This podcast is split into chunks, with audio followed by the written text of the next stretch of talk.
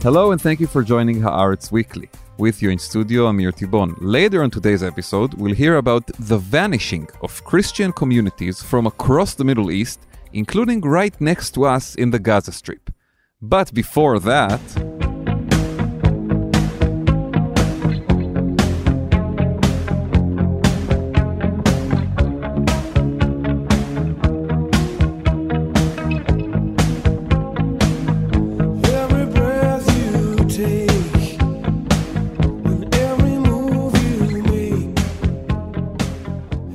After Israel discovered its first case of the Omicron variant, the government adopted a controversial decision. It gave the Shin Bet, Israel's internal security agency, the permission to track the movements and communications of those who have been identified as carrying the variant.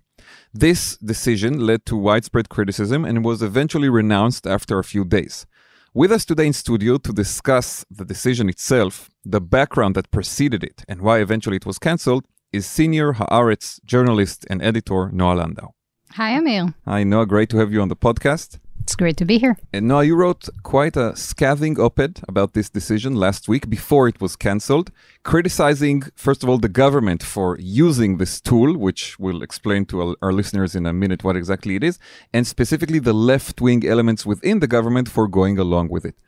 Why are you so opposed to the Shin Bet tracking the movements of the relatively small, at least it looked back then, population of people here in Israel who have the Omicron variant? Well, first of all, it's important to understand that these tools that the Shin Bet has are not designed for civilian affairs.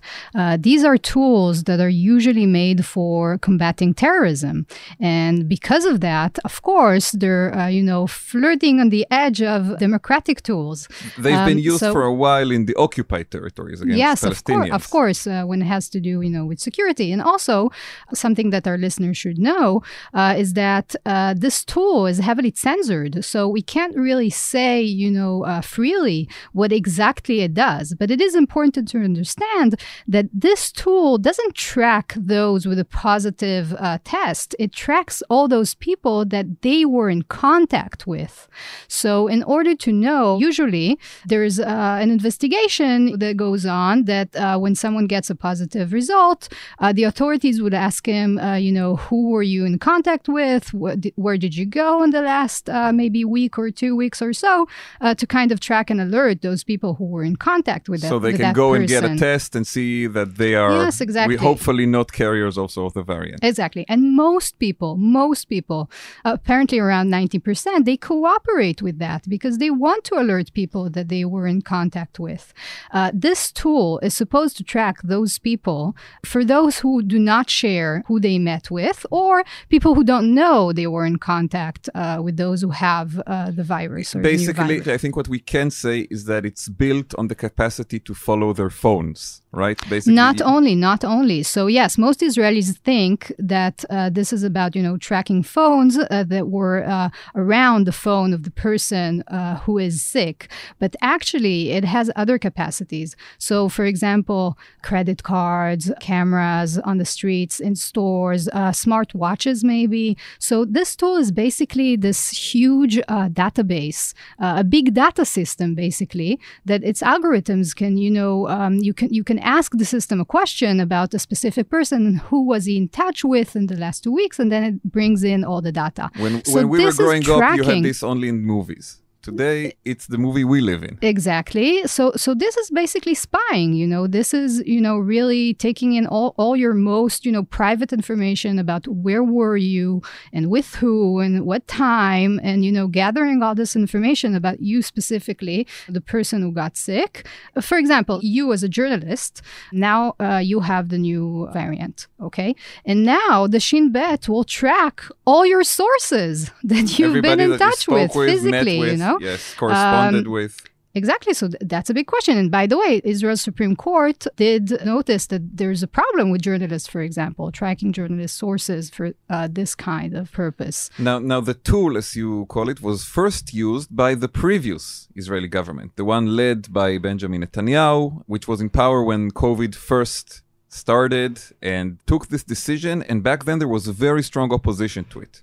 Right. So you asked me before why am I opposing it, but actually it was the left that opposed it uh, or the opposition during Netanyahu's term. Yes. Now Health Minister Nitzan Horowitz, uh, head of Meretz party, was really against it during Netanyahu's term. it infringes on, said- on civil rights. Exactly. He said that this is something that uh, dictatorships use. Uh, and now, suddenly, when he's the health minister, for a second there, he thought, oh, maybe it's not that bad, you know, to use it anyways.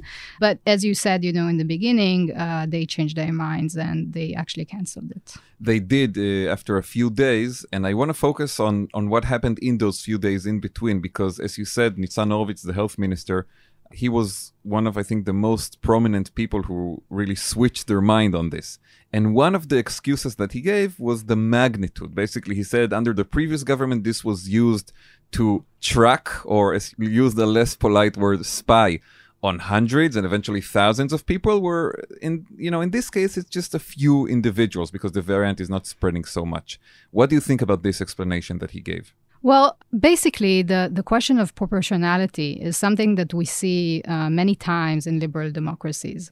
Uh, almost every step that is problematic uh, from a liberal democratic point of view, such as uh, Churcher, for example, um, is always explained in the means of proportionality, right? Because we need to balance between democracy and security.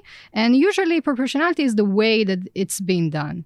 So, here as well, Nitzan Horowitz said, well, maybe I was against it before, but now I think that because it's a very small number of people, etc., which by the way is not true because they actually stopped it because they saw it's not such a small number. It you know, that's the problem with the expanding. Virus, that it mm. does expand and it mm. doesn't stay, you know, a small number. And by the way, it was also discovered during appeals in courts against this practice that it's actually not that effective because the virus spreads so fast among such big number of people, then it's not effective anymore very quickly. yeah i remember there were many stories about people who based on the shin bet information were asked to quarantine because they supposedly had been exposed to someone carrying the virus and it turned out that while this was happening they were driving their car with the windows closed and just passed by that person or maybe not even in Yes. the area and there was some kind of signal So that's uh, exactly the problem. For example, neighbors. Okay, there's a wall between you guys, and then but, But if someone has exactly, but if someone has the virus, then the other has to quarantine. Then it's not really effective.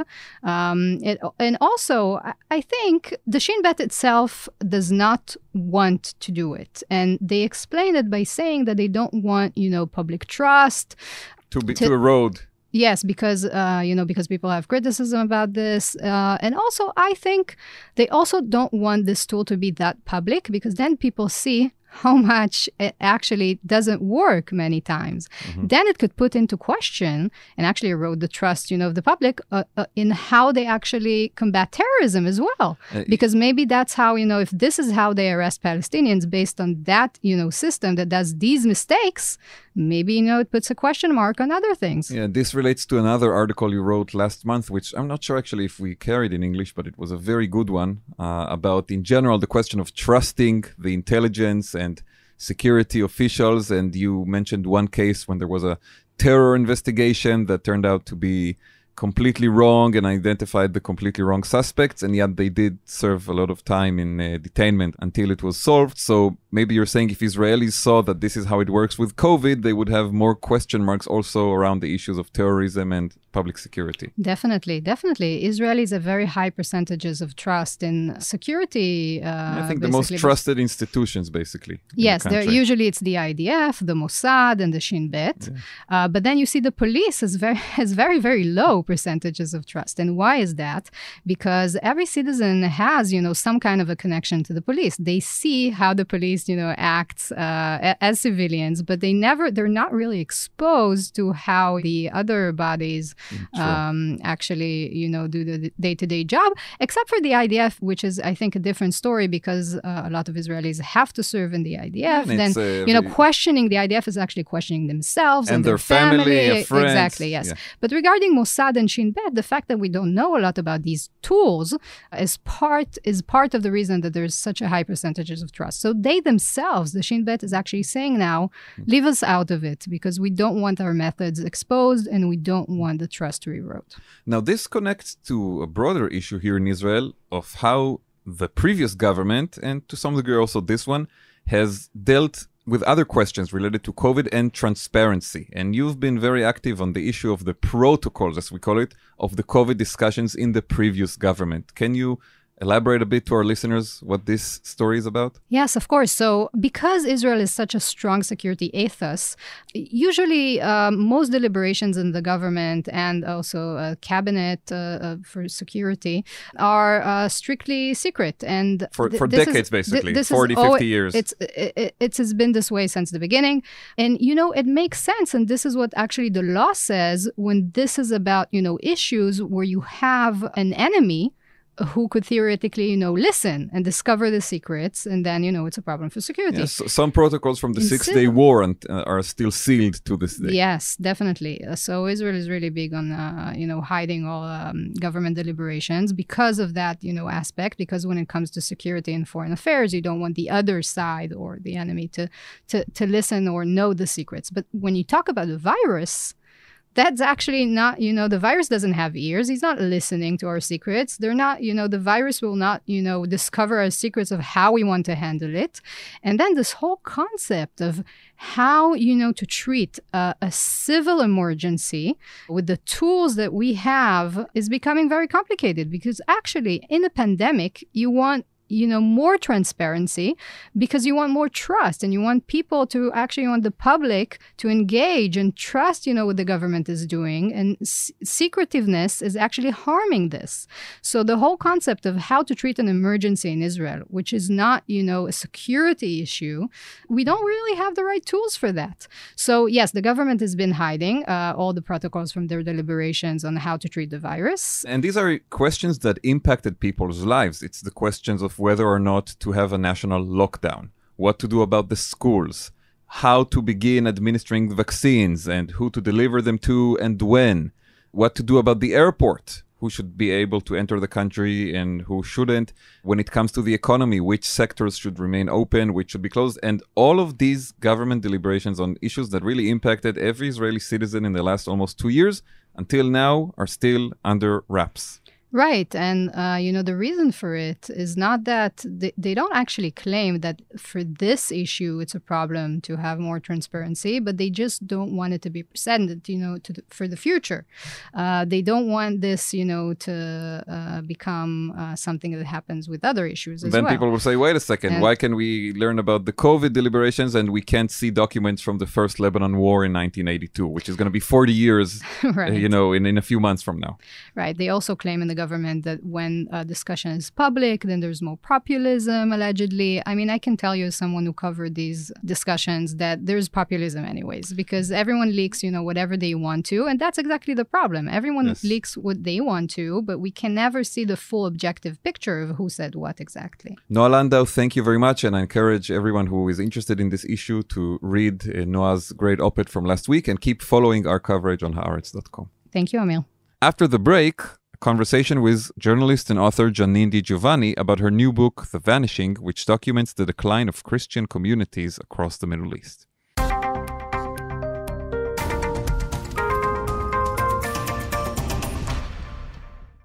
We are weeks away from Christmas, and usually here in Israel, around this time of the year, there is an influx of tourists coming to visit the holy Christian sites all over the country.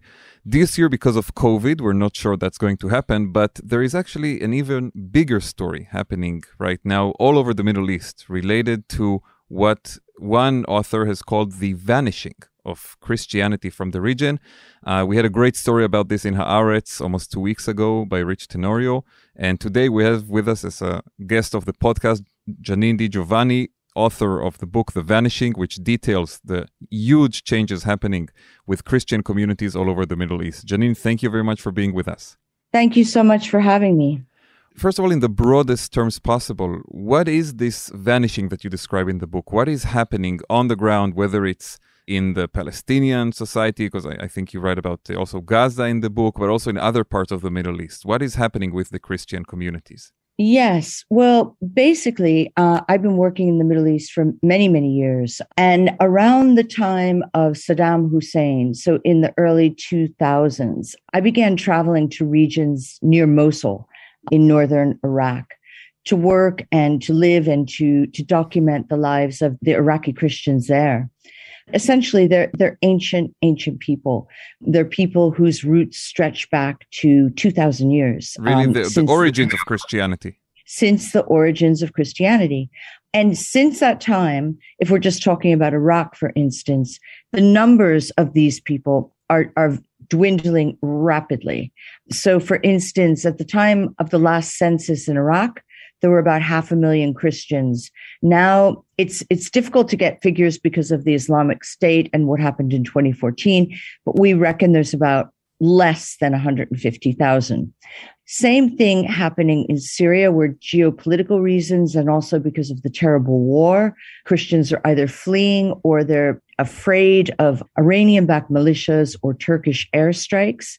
In Egypt, the Copts there face an entirely different set of challenges, but they are equally discriminated and persecuted.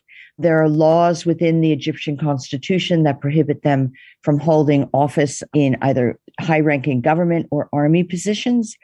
And then finally, I focus in my book on the Christians of Gaza, who are now numbered about 800. And they are in the extremely difficult position of being sandwiched between Hamas, who, of course, are at odds with the PA in Ramallah, and the Israeli border closures and subjugation. So there is this terrible situation where these Christians are faced with this incredibly painful decision to leave their ancestral land or to stay and to be persecuted. And in some cases, as with the Islamic State, to be eradicated entirely.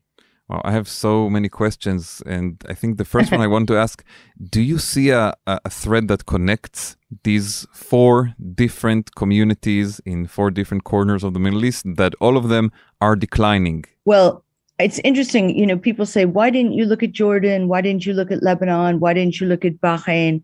I, I picked each of these communities for very specific reasons because I felt that they were the, the ones that were probably in the most precarious, dangerous situation.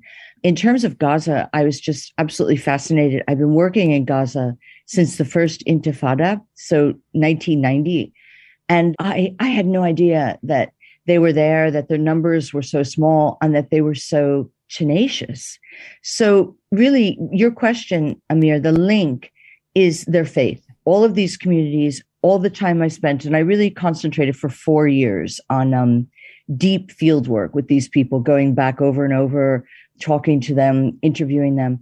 What I found is that their faith was so strong that even in the case of the Islamic State running through the villages near Mosul in 2014, when they were faced with the decision of convert or die, they refused to convert. And many of them were killed. Many of the women were, were sold, were taken away. Their land, their farms were destroyed. And yet they clung on to their faith. And I think that one of the things I discovered is that their faith is such a part of their identity. It's who they are. They're Arabs, but they're they're Arab Christians, and they are linked by this their their deep belief, their deep roots to their community, to their land, and they they want to stay. But aside from the geopolitics and the rise of radical groups, there's also other things. There's climate change. So climate change, as you know, in the Middle East is happening twice as fast as we, we- anywhere else. we feel it every day here in the Tel Aviv headquarters of Haaretz. Yeah, yes. And imagine if you're in Iraq, which is um, the UN now is listing as one of the, it's in the top five most vulnerable countries. So there's everything from livelihood is threatened because the great rivers like the Tigris and the Euphrates, people who, who have their livelihood along that, that's threatened. But there's also mass migration. And then there's economics. And this is the big issue in Gaza as well, where unemployment among extremely highly educated people is so high. I mean, in the youth in Gaza, it's something near close to 80%. And these are people with degrees, they're dentists, they're lawyers, they're doctors, and there just is no work. So these are just the major problems and challenges that these Christians are facing. And yet we need them to stay in their ancestral land because what we don't want is a Middle East that's completely homogenized. we know that the Jews of, of Iraq, for instance, who were practically eradicated in the 1950s and the 1970s, were such a huge part of the of the Iraqi community that they brought so much richness, cultural and otherwise, and yet they disappeared. So we absolutely cannot have this happening to the Christians who are just absolutely such an important part. And, and not just Christians. I mean, all minorities throughout the Middle East must be protected and must find a way to stay in, in their ancient land, the land of the land of their ancestors. Yeah, we hear from time to time stories about uh, leaders or powerful people in some of the Arab countries who regret the fact that their countries were basically left without any Jewish population and the damage or let's say the potential that was missed and your warning of a similar scenario that is taking shape with the Christian community sometimes in those very same countries. Absolutely. I mean, look at the Jewish community of Alexandria in Egypt or the Syrian Jewish community in Aleppo again, the Jews of Baghdad, the incredibly important community there. All the richness um, that was lost. Yes. And these are exactly the places that I'm looking at in my book. In Aleppo, I worked a lot there during the Syrian war. I look at the Christian communities, particularly the Armenians, and how many of them, when the city fell in December 2016 to Bashar al Assad's forces, some of them who had never been to Armenia before, because of course they were Syrians, but they were of Armenian heritage, got in their cars and just drove back to Armenia. And so I think we're going to have this kind of migration of people, Christians really seeking out safe places. During the Trump years here in the US, of course, there was the Muslim ban. So that meant that Muslim immigrants, refugees could not come here, but Christians could. And to me, that sent a terrible message. It meant that there were good refugees, i.e., Christians, and bad refugees, the Muslims. But it also meant that it, in a way, drew Christians away from their ancestral lands, in a way like how the Jewish agency drew Jews away from Birobidzhan, a very remote part of Russia, um, the former Soviet Union that I once visited, and then left it a kind of hollow place, which had once it had once been the center of Yiddish theater. And so if we take these people away from their land, we're leaving a vacuum. And we're also, in a way, giving in to what extremist groups want to rid these people, to get them out of the land. That's what ISIS wanted. Daesh wanted. They wanted to get the Christians out. They wanted to get the Yazidis out. They didn't succeed. Today, people are returning to their villages. They're rebuilding their churches. The churches are full. But it's just really a matter of time how long they can remain. And I think they need all the support we can give them, our governments, our communities, to help them remain. After all, I mean, this is the land, it's the land of the prophets, it's the land of, of Jesus Christ.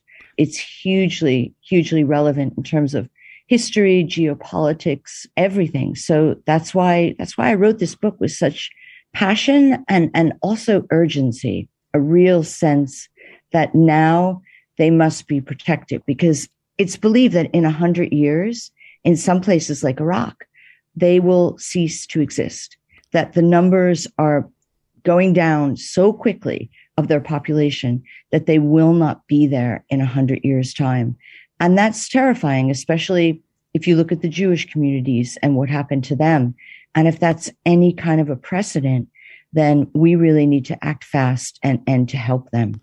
Now, when you talk about action and the support, what do you see, for example, the United States be? You know, what are the options for the, for the U.S. to get involved here and to try to help preserve these communities? Well, Amir, I mean, one thing that's really important is to have U.S. policy still keeping eyes on, for instance, northeastern Syria.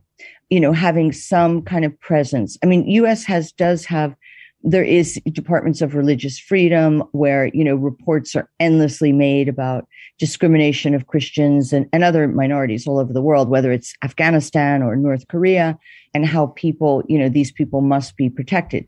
But i think it needs to be much more than reports and un documents and and politicians saying things. I think it's actually policy has to be implemented so that they're protected against okay let's look at the iranian militias in iraq that's what people are afraid of now. ISIS was defeated, and I put that in quotes, but the ideology certainly wasn't defeated. That very extreme ideology does want to wipe out Christianity in the region. Finally, I think we need industry. When I go to Gaza, and my last trip was there in August, the thing that right, right after the last war. Yes. And I went to document the damage of the last war. And as always, whenever I go to Gaza, my heart is broken because I see people who are so well educated, amongst the best educated people in the Middle East, young people who are tremendously full of potential. I, I, in fact, I have a piece coming out in Vanity Fair in January, which is just about the youth of Gaza. And my view is, why can't we have more industries such as outsourcing in Gaza so that they remain? And, and, and now I'm not talking just about Christians. I'm talking about all Gazans, in fact. But the, the thing is that the 800 Christians in Gaza suffer the, the war, the bombardment, the lack of electricity, the everything else that goes along with the punishment of Gaza. They suffer it alongside with the 2 million other Gazans. So, you know, the whole, when you look at Gaza, you can't just look at the Christians, you have to look at the entire situation there. And the longer we wait, I mean, I've been working in Gaza for 30 years. The last trip, I have never seen it so bad. So Gaza needs to be looked at. It definitely, Northeast Syria needs to be looked at carefully. Iraq, the, the returning Christian villages need to be reassured that we're watching them. I mean, one amazing thing was his Holy Father, Pope Francis, went there last spring at the height of COVID. And Yeah, I mean, that this was, a big an headline at the time, his visit. I mean, this is remarkable. This is an elderly man. He was warned by every advisor not to go. First of all, for the, the risk of his security. Second, for COVID. But he went and he went for a reason. He went to show those people there, you are not alone. We are with you. We've got your back. We're watching. And, you know, I've worked in war zones and humanitarian catastrophes for three decades now. The most important thing people need is to know we're watching. You are not alone. This is not happening in isolation. Um, this is documented. So one of the reasons I wrote the book really was that there would be a, a document, a living document. So people could not say, well, who were these Christians of Iraq, of Syria, of Gaza, of Egypt? I've never heard anything about them. Well, you have, because there's a book now about it, And and they do exist. And do you see this issue becoming a priority also in terms of the political discourse in Washington? Because you do have right now in the US, for example, the very strong evangelical uh, Christian uh, activity that is focused on the Middle East, but more on support for Israel. Is this also becoming a priority? Absolutely. But that's a whole other issue because, of course, as you know, the evangelical Christians are usually linked to President Trump and the extreme right who are in support of the settler movement in Israel. So, in a sense, it almost goes against what you think it should go um, because they are um, usually, you know, these huge mega churches in the deep south or in Texas and places like that are far right, usually anti abortion, anti homosexual, anti, in my view, human rights. Um, and the issue of Christians in the Middle East is less on the radar, you're saying. Yeah, I mean, in fact, I'm shocked by the ignorance of a lot of the American churches. It's more prevalent, I think. I lived in France for many years, and, and in France, there's a big movement amongst the Catholic Church to be aware of our Christian brethren in the Middle East. But by and large, I mean, during this Christmas season, for instance, I think it should be brought up in every church. You know, we should be praying for our for our brothers and sisters who, for instance, in Gaza. Now, you know this because of the restriction of movement, because they can't get permits. They can't get to Bethlehem. And it's, it's hugely important for them at the holidays to be in the birthplace of Christ. So that was one of the big issues of the Gazan community when I would say to them, you know, what are the biggest challenges facing you? They would say, we can't get permits at Christmas and Easter to go to Bethlehem. Or even more cruelly, they would be given one, one permit. And that meant that one member of the family could go, which is ridiculous. So I mean, I think things like this have to be looked at carefully and worked on. I think we have to continuously look at ways that we could preserve these communities and, and also document them.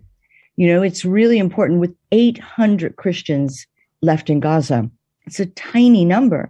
Gaza had been entirely Christian until Yeah, the fourth it, it, century. has an amazing Christian history. You know, when you know in the past when Israelis could visit there, and uh, and, and when you read about it, so many you know monasteries and uh, saints that operated there, um, and and of course Yeah. you see you see it on the famous map of uh, Madaba as a Christian city. So this is quite a turn of events. Absolutely. Janine, thank you so much for being with us on the podcast. And I encourage the readers who are interested to learn more to read the, the great article that Rich Tenorio published about your book, The Vanishing, uh, appeared about two weeks ago. And of course, to look for the book itself. Thank you very much. Thank you, Amir. Take care. You too. And that's it for today's episode. Thank you to our producer, Aaron Ehrlich, who is back with us this week. And of course, to you listeners. We'll be back again on Friday with another episode of Haaretz Weekend. Until our next meeting, Shalom from Tel Aviv.